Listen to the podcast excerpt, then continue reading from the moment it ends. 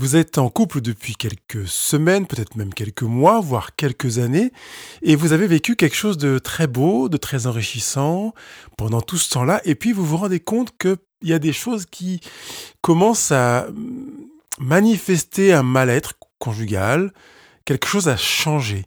Il est possible que ce soit relatif à une posture qu'on appelle le syndrome du sauveur ou la posture du sauveur, dans laquelle vous vous êtes installé, je peux prendre juste quelques exemples pour l'illustrer. Par exemple, vous étiez très à l'écoute de votre conjoint, ou bien vous prenez vraiment bien soin de lui ou d'elle.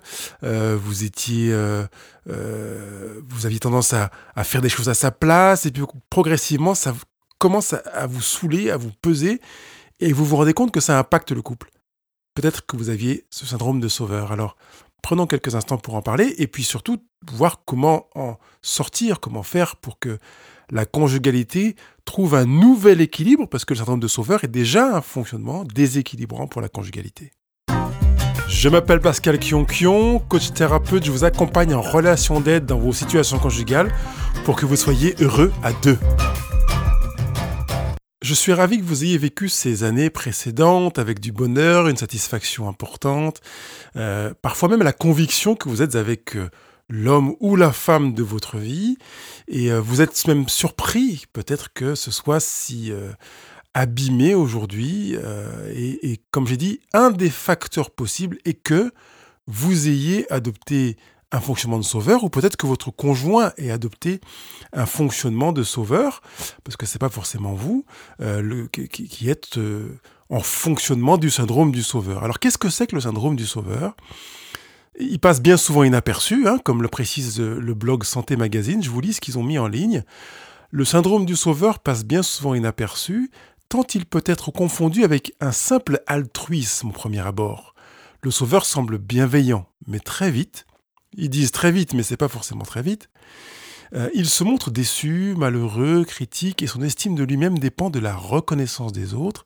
Le sauveur peut aller jusqu'à employer la manipulation, et à rabaisser son partenaire, le partenaire qui est appelé le sauvé, notamment lorsqu'il présente des traits pervers qui le poussent inconsciemment à soumettre l'autre en l'aidant. Donc c'est quelque chose qui est assez sournois parce que on n'est pas forcément conscient soi-même d'être dans une posture de sauveur et, on peut être, euh, parfois même surpris de se dire mais en fait je me rends compte après coup que alors je vais vous donner des éléments pour vous aider à identifier ça éventuellement chez vous mais peut-être le faire aussi euh, avec votre partenaire, votre conjoint, pour euh, identifier ces éventuels dysfonctionnements. Euh, c'est important de noter que, comme ça a été dit dans l'article de Santé Magazine, il s'agit d'une forme d'altruisme. Alors c'est ce qui masque, on va dire, ce, biais, ce travers, ce dysfonctionnement, parce qu'en réalité, ça paraît beau et, c'est beau dans les faits quand on le voit, parce qu'on se dit mais finalement c'est beaucoup d'attention, de, présence, de sensibilité, de manifestation d'affection, de soutien, d'aide, d'accompagnement, et ça peut se manifester de différentes manières. Alors moi j'en ai noté cinq que je vous présente de manière à les illustrer aussi pour nous permettre de mieux voir les choses.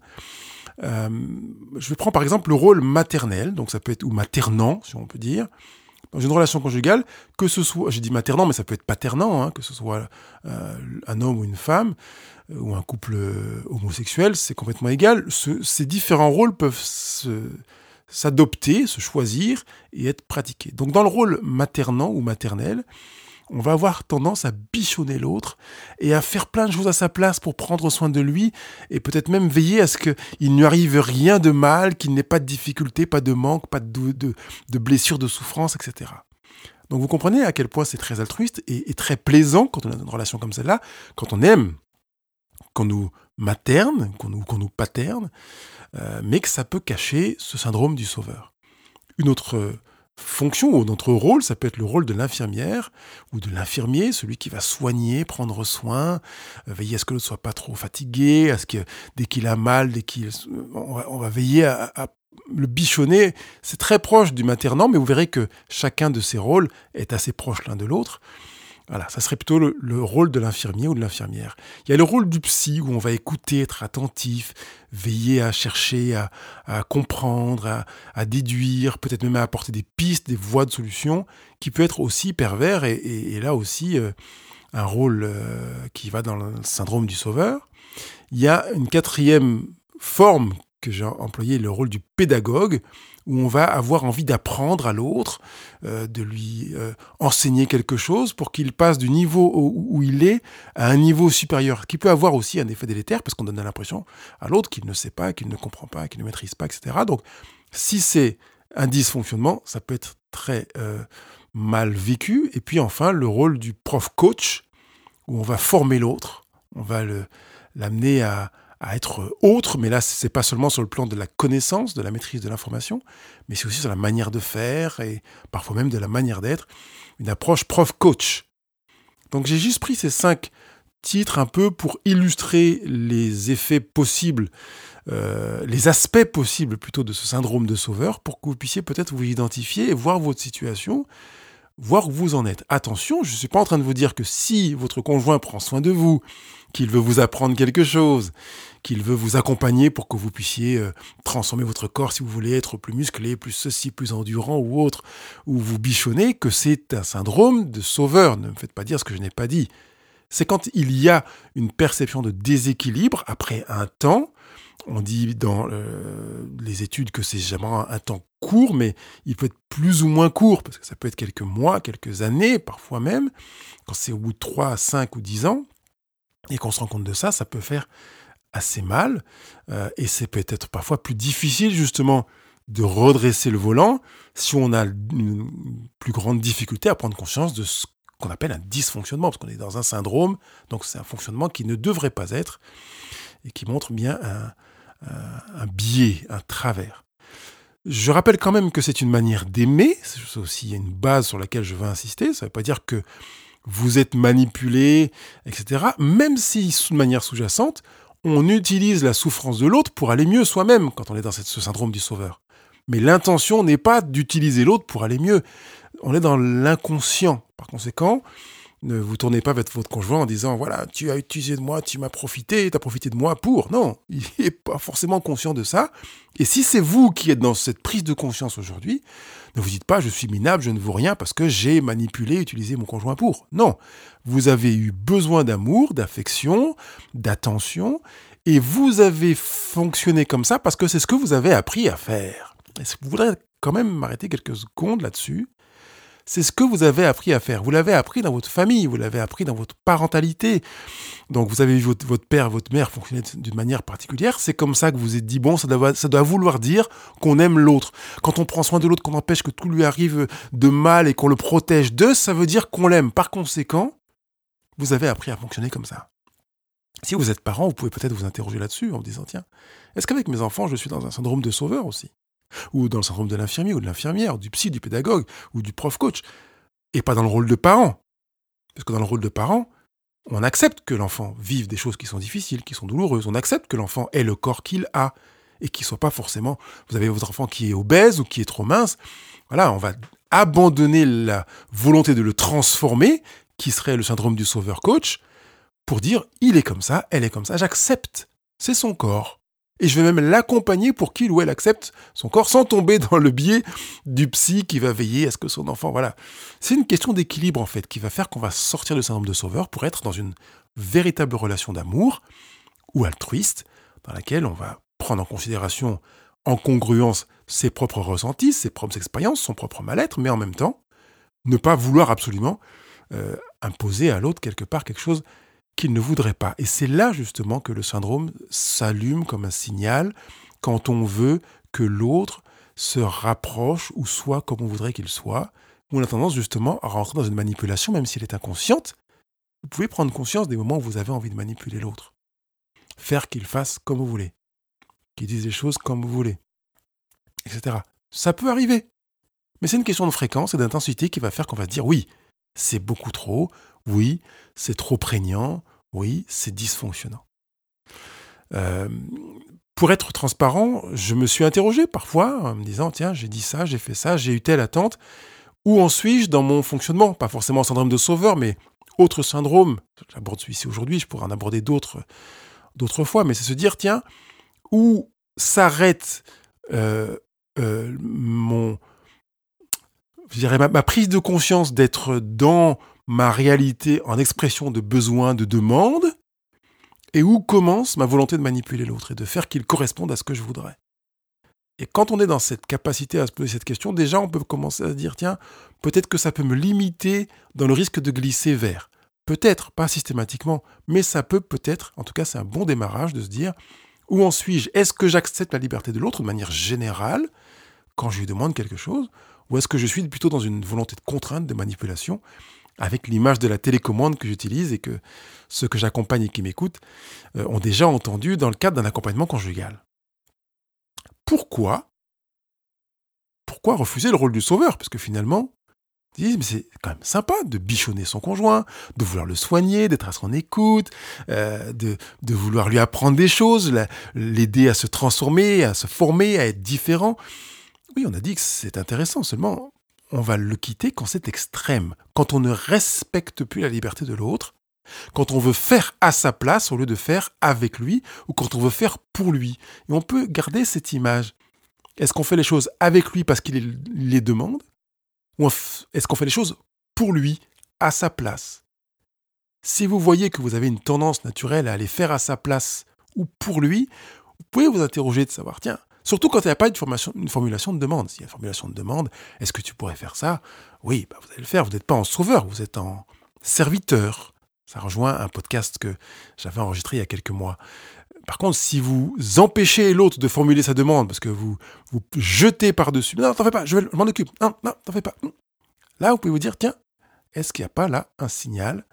Et c'est possiblement le cas. Pourquoi refuser le rôle de sauveur? Parce que premièrement, vous n'êtes pas un sauveur. Vous avez besoin d'accepter ça. Si vous étiez sauveur, ça ne poserait pas de problème. Mais un conjoint n'a pas de mission de sauver son conjoint. Ça n'existe pas. C'est pas facile quand on a un conjoint qui est malade, qui est déprimé, dépressif, qui est frigide, qui souffre de situations, relations conjugales euh, difficiles, de claustrophobie, de bref, on a, on a encore plus envie justement d'être sauveur ou parfois d'être dans l'autre extrême qui est dans le rejet. On va se construire une autre vie à côté, mais ce n'est pas le sujet du jour. Vous n'êtes pas appelé à vivre un rôle de sauveur parce que vous n'êtes pas sauveur. Acceptez que vous n'êtes pas sauveur, vous êtes conjoint. Vous, vous êtes dans une démarche de conjugalité où on va conjuguer la vie ensemble. Mais conjuguer la vie ensemble n'est pas synonyme d'apporter des solutions, des remèdes et de, le salut à son conjoint. La deuxième raison pour laquelle il importe de refuser le rôle de sauveur, c'est parce que vous risquez l'épuisement. Alors on parle de burn-out euh, dans, euh, dans un contexte professionnel, parce que ça n'existe pas encore dans le contexte particulier, mais des mamans qui m'écoutent peuvent se dire, oui, oui, en tant que maman, je suis passé par des phases d'épuisement considérables dans, mon rôle maternel et parfois même dans mon rôle conjugal, à devoir porter la famille, vous sentez le sens du devoir. On est dans un sentiment d'être dépassé par la situation qui est devenue trop lourde. Vous n'avez pas porter quelque chose qui vous paraît trop lourd. Si ça paraît trop lourd, avant d'arriver à l'épuisement, prenez conscience que ça paraît trop lourd et mettez en conjugalité dans un ensemble avec votre conjoint des, des, éléments en place pour euh, trouver des moyens pour alléger le poids, la charge mentale, comme on dit, euh, euh, pour que la répartition des, responsabilités conjugales et familiales soit différente. Je ne parle pas d'équilibrer, parce que le véritable équilibre n'existe pas dans la mesure où on n'a pas les mêmes compétences, les mêmes talents, les mêmes forces, les mêmes passions. Donc euh, peut-être que pour l'un, faire la vaisselle, c'est trop lourd, alors que pour l'autre, c'est facile. Donc on va pas dire je fais la vaisselle trois fois et toi trois fois. Bah non, c'est un déséquilibre, vous voyez. Donc la pseudo-équité ou justice peut paraître injuste. Donc c'est important pour cela qu'on travaille sur la postulance, et peut-être que je m'arrêterai une fois sur la postulance des responsabilités dans la vie conjugale. Euh, troisième raison pour laquelle arrêter, sortir du rôle de sauveur, c'est parce que vous vous inscrivez de fait dans une déception à venir. Alors dans deux types de déceptions. La première, c'est la déception de votre conjoint, qui va se rendre compte que vous n'êtes pas tout puissant et que vous êtes épuisé, et que finalement vous n'êtes pas sauveur. Eh ben mince alors, moi qui pensais que tu étais sauveur et que tu étais là pour sauver euh, mon manque euh, affectif ou euh, ma carence relationnelle ou mon isolement. Et finalement, je me rends compte que tu as des copains, tu as des copines, tu as des amis très proches auxquels tu te confies et pas que à moi. Voilà, donc ça peut être source de déception. Mais ça peut être une source de déception qui vient de vous-même, de vous dire finalement, je me rends compte que je ne suis pas euh, tout puissant, pas assez euh, en mesure de porter tout, et que je suis fatigué, que j'en ai ras-le-bol, et que j'en peux plus. Voilà. Et ça peut être une source de déception également. D'ailleurs, ça me conduit au quatrième euh, motif de refus de vivre le rôle de sauveur, c'est l'envie de présenter la facture un jour, avec tout ce que j'ai fait pour toi quand même, tu te rends compte j'ai fait ça, j'ai fait ça, je me suis privé de ça, j'ai pas pour toi parce que je voulais prendre soin de toi, je voulais te soigner, je voulais être à ton écoute, je voulais t'apprendre et finalement voilà, et on se rend compte qu'on n'est pas autant rémunéré, permettez-moi l'expression, qu'on aurait voulu. Ça sous-entend de manière très claire qu'on a utilisé l'autre pour s'enrichir soi-même et que finalement on a l'impression de s'être appauvri. Donc ce risque de présenter la facture, il est évident. Si vous ne l'avez pas encore fait, regardez un petit peu l'horizon et demandez-vous, tiens, est-ce que j'ai pas cette tendance, ou bien si c'est dans, dans l'autre sens que votre couple fonctionne, vous pouvez vous dire, ah oui, peut-être qu'il est déjà, ou elle est déjà en train de me présenter la facture. Je comprends donc la raison pour laquelle ceci et cela. L'idée n'est pas de lui tirer dans les pattes, mais de comprendre. Et puis le cinquième risque, c'est la séparation. C'est-à-dire que le couple explose, se sépare. Et ça, ce serait inhérent au fait que bah, maintenant, j'avais effectivement besoin d'un sauveur au début, mais maintenant que je savais beaucoup mieux, bah merci, merci pour le service, mais j'ai plus besoin de toi. Et ça, c'est une chose qu'on a besoin de se dire, je dirais, au démarrage du couple. Quand on se place en sauveur, on sait que dans 3, 5 ou 10 ans, le couple va peut-être se séparer parce que l'autre n'aura plus besoin, il ira mieux. On n'a pas besoin d'un sauveur en permanence.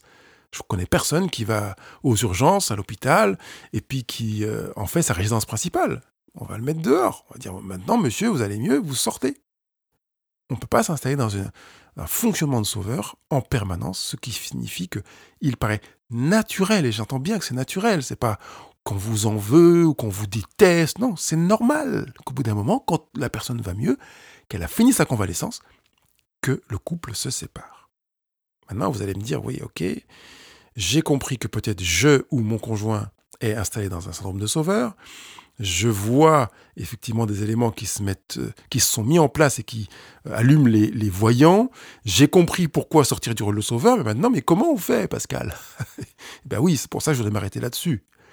Alors, le premier aspect de l'exercice que je vais vous présenter peut paraître un petit peu étrange, mais je voudrais vraiment que vous le preniez au sérieux, sachant que, et je fais exprès de vous le dire maintenant, la plupart des personnes auxquelles j'ai proposé de faire cet exercice n'ont pas réussi à le faire du premier coup. Quand je dis du premier coup, ça veut dire que je crois que aucun des conjoints auxquels j'ai proposé de faire cet exercice m'a dit la semaine suivante Ça y est, Pascal, voilà, l'exercice, il est terminé.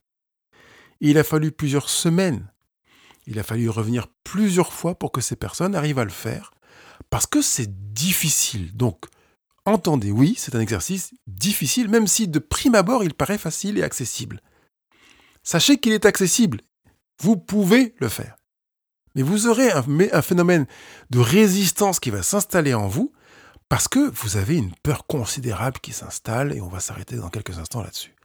Mais cet exercice me paraît euh, véritablement aidant et il l'a été pour toutes les personnes qui l'ont fait jusqu'à maintenant et qui sont revenus vers moi en me disant, voilà, j'ai enfin réussi, après un mois, après trois semaines, après cinq semaines à faire l'exercice. Je m'y suis pris plusieurs fois, étape par étape, j'y suis revenu, j'ai réessayé, j'arrivais pas, je m'y suis remis. Comprenez que vous serez dans cette même dynamique sans aucun doute, parce que je connais personne qui m'ait dit, je l'ai fait du premier coup. Peut-être pourrez-vous faire l'exception et vous me le direz dans les commentaires de ce podcast. L'exercice consiste à écrire une lettre de démission. Je, sous-signé, Pascal Kionkion, déclare donner ma démission ce jour, je mets la date, de mon rôle de sauveur. Ce qui signifie qu'en conséquence, et vous voyez la suite. Donc la, suite du courrier va aller dans cette direction, je, je ne ferai donc plus ça. Ou je choisis un autre état d'esprit pour faire ceci ou cela. Et si je reprends les rôles que j'ai mentionnés tout à l'heure, dans mon rôle paternant, Je choisis d'accepter que mon enfant prenne des risques, que mon enfant soit frappé à l'école ou critiqué ou jugé. Je choisis de l'accueillir sans vouloir le sauver quand il me dira Papa, tu sais, à l'école, on m'a dit ci, on m'a dit ça, sans vouloir dire Écoute, je vais y aller, je vais relever les manches et je vais lui mettre une baigne ou je vais aller voir le professeur et le traiter de salaud, de connard ou de. Oh, non, non. Je vais me placer. En... Vous voyez que ça va changer le quotidien, ça va changer le présent et la projection à partir du présent de ma manière de fonctionner. Et vous comprenez que ça demande une relecture de ce qui paraît être naturel si je suis installé dans un syndrome de sauveur. Et là, il y a vraiment quelque chose de très fort. Vous comprenez pourquoi c'est pas forcément évident Parce que ça va vous demander de balayer votre histoire, de vous dire oui, tiens, ah oui, j'ai pas pensé dans, dans ma lettre de démission, j'ai oublié de rajouter ça. Et vous allez y revenir et rajouter tel aspect. Et puis vous allez, peut-être dans votre rôle de sauveur, accepter que votre conjoint paye le resto, accepter votre conjoint gagne plus que vous, accepter que votre conjoint vous rende service, et que vous ne devez pas lui rendre service en retour parce qu'il vous a rendu service et pas faire un concours de, plein de choses. Ça va toucher beaucoup d'aspects de votre existence et vous demandez du temps pour le faire. Attention, s'il vous plaît, ne prenez pas six mois pour écrire votre lettre de démission, parce que ça veut dire que pendant six mois, vous serez encore en syndrome de sauveur. Donc, que vous preniez plusieurs séances pour le faire, 5, 6, 8, 10, j'entends. Je voudrais vous demander de ne pas dépasser 12. Et deuxièmement, de ne pas dépasser, on va dire, allez, six semaines. Que dans les six semaines au plus tard, vous ayez fait cela. Si c'est difficile pour vous, que vous avez besoin d'être accompagné, vous savez que vous allez sur le blog Couple Heureux et vous cliquez dans le menu, euh, vous n'êtes pas seul, je vous accompagne. On prend un rendez-vous ensemble, je vous accompagne pour finir la rédaction, pour lever les barrières, les blocages qui font que c'est difficile pour vous, mais il est tout à fait normal que vous rencontriez des blocages acceptez-les.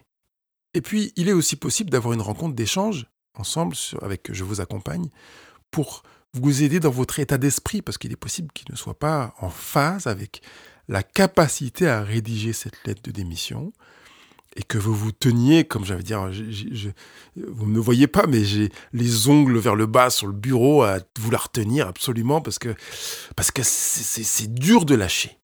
C'est dur de lâcher, j'entends, c'est tout à fait compréhensible.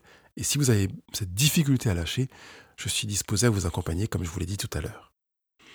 Ça veut dire que si vous avez une difficulté à lâcher, vous êtes face à la peur.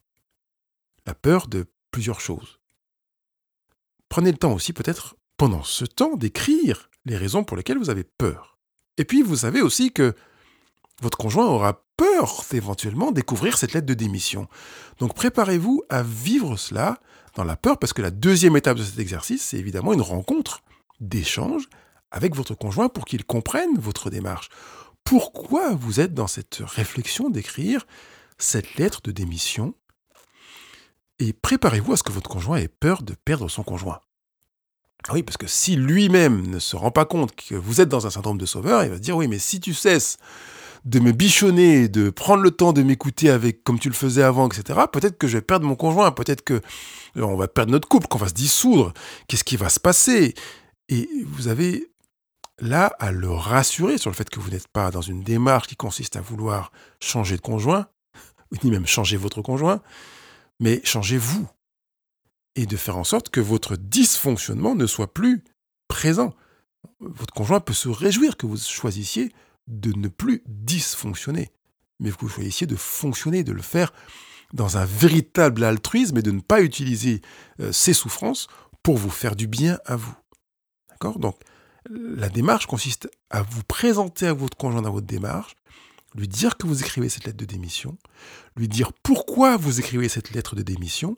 Si vous voyez que votre conjoint se cabre, prenez le temps, revenez plus tard pour euh, euh, échanger avec lui, vous mettre à son écoute, vous mettre à son écoute, comme je l'ai mis dans le podcast qui s'intitule Chercher à comprendre, c'est aimer.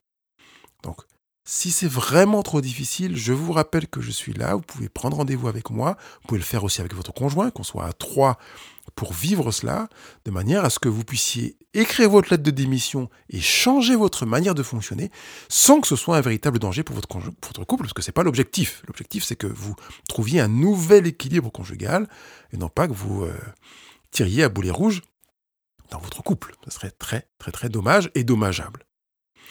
Donc je vous euh, rappelle, j'insiste, hein, vous avez remarqué que j'insiste. L'idée n'est pas de fragiliser votre couple, donc si vous avez le sentiment que ça commence à fragiliser, ne le faites pas seul. Je suis là pour vous accompagner.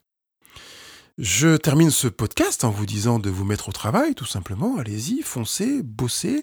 Je vous rappelle qu'il y a aussi gratuitement à disposition sur le blog Couple Heureux le livre euh, Allez-vous supporter votre conjoint toute votre vie? C'est pas pour rien que ce livre a été écrit, donc vous pouvez aller le télécharger pour le lire, peut-être le lire ensemble également, euh, et puis euh, profiter de cette opportunité pour en même temps avancer sur votre besoin de changer votre équilibre conjugal pour retrouver un bonheur, ou plutôt, quand je dis retrouver, on a l'impression qu'on va dans le passé, mais plutôt pour créer un bonheur nouveau avec un nouvel équilibre dans lequel vous serez tous les deux satisfaits sans utiliser l'un ou l'autre pour être heureux, mais plutôt pour conjuguer vos bonheurs respectifs. Je vous dis à très bientôt. Vous avez écouté ce podcast jusqu'au bout et je présume que ça veut dire que vous en aviez besoin, soit pour vous, soit pour votre conjoint, soit pour quelqu'un d'autre. Donc, s'il vous plaît, partagez euh, ce que vous avez entendu, partagez aussi votre impression, et puis euh, mettez vos commentaires, vos 5 étoiles, et, puis faites connaître vraiment ce podcast, parce que euh, bien sûr, la croissance du nombre de personnes qui écoutent est, est belle, et je pense que plus de personnes pourraient encore profiter de ces outils et euh, vous êtes un co-acteur du bonheur conjugal si vous le partagez.